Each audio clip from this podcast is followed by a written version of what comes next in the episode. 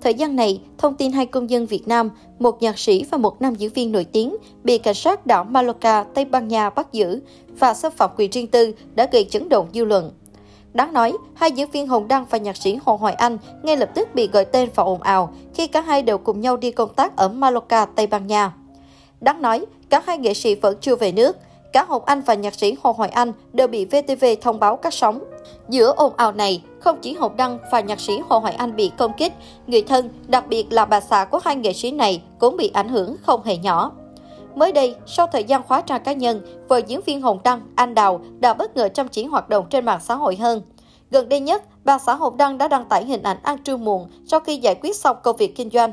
Đáng nói, anh Đào tiết lộ cô đã bị giảm cân liên tục đến mức chỉ còn 44 kg. Trước ra sức để giảm cân, giờ ra sức để tăng cân, cán mốc 44 kg này hại quá. Dưới phần bình luận, anh Đào cũng tiết lộ về xuất cân quá nhiều nên cô cảm thấy bộ phận nào của cơ thể cũng có vấn đề và thừa nhận bản thân đang suy giảm sức khỏe trầm trọng. Nhiều người đã động viên cô giữ gìn sức khỏe giữa lúc chồng đang gặp scandal. Giữa ồn ào ở nước ngoài, trong khi anh Đào để lộ tình trạng sức khỏe cũng như lộ diện trên mạng xã hội, thì vợ nhạc sĩ Hồ Hoài Anh lại có động thái trái ngược. Cụ thể, sau khi nổ ra ồn ào của chồng, Lưu Hương Giang vẫn chưa hề lên tiếng về sự việc. Đáng nói, cô đã nhanh chóng khóa chức năng bình luận trên tài khoản Facebook của mình để tránh những lời công kích kém duyên. Thêm vào đó, những bài đăng có gắn thẻ Hồ Hoài Anh, Lưu Hương Giang đã âm thầm xóa phần gắn tên này đi có lẽ để né những ồn ào không đáng có. Đáng nói đến thời điểm hiện tại, Lưu Hương Giang vẫn chưa hề có thêm bất kỳ động thái nào trên mạng xã hội. Vì thế, tình hình của Lưu Hương Giang giữa ồn ào càng khiến dân tình lo lắng. Chiều 28 tháng 7, tại cuộc họp báo thường kỳ quý 2 của Bộ Văn hóa, Thể thao và Du lịch, xin đặt câu hỏi về tiến độ xử lý vụ việc liên quan đến nghệ sĩ Hồng Đăng và Hồ Hoài Anh tại Tây Ban Nha. Ông Lê Đức Trung, tránh văn phòng Bộ Văn hóa, chuyển câu hỏi đến hai đơn vị thuộc Bộ là Cục Nghệ thuật biểu diễn về trường hợp diễn viên Hồng Đăng và Cục Đào tạo trường hợp nhạc sĩ Hồ Hoài Anh. Ông Trần Hướng Dương, Phó Cục trưởng Cục Nghệ thuật biểu diễn cho biết, hai nghệ sĩ thuộc hai cơ quan quản lý khác nhau. Hồng Đăng thuộc quản lý của Nhà hát kịch Hà Nội và Hồ Hoài Anh thuộc biên chế viên chức của Học viện Âm nhạc Quốc gia.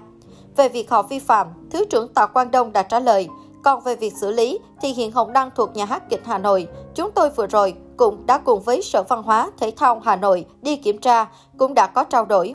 Tuy nhiên hiện nay vẫn chờ kết luận của cơ quan pháp luật nước bạn, Tây Ban Nha, ông Dương chia sẻ.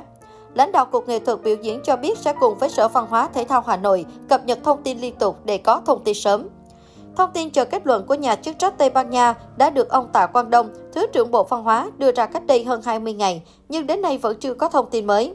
Trước đó, nhiều tờ báo của Anh và Tây Ban Nha đưa tin một cô gái người Anh tố cáo hai người đàn ông được giới thiệu là một diễn viên và nhạc sĩ nổi tiếng của Việt Nam cưỡng hiếp nạn nhân tại khách sạn trên đảo Masoka.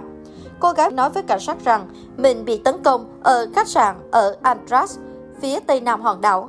Trước đó, cô gặp các nghệ sĩ ở một nhà hàng gần đó và uống rượu, giao lưu với họ. Tờ báo địa phương Jutima Hora đưa tin cô gái nói với cảnh sát rằng hai người đàn ông 37 và 42 tuổi đã bắt cô tắm sau khi cưỡng hiếp để loại bỏ bằng chứng trong trường hợp họ bị buộc tội. Mạng xã hội tại Việt Nam đã rộ lên thông tin hai nghệ sĩ người Việt này là Hồng Đăng và Hồ Hoài Anh. Dựa trên thông tin hai nghệ sĩ này cũng đang ở Tây Ban Nha và xuất hiện một bức ảnh được cho là chụp hai người này tại thời điểm bị cảnh sát bắt giữ.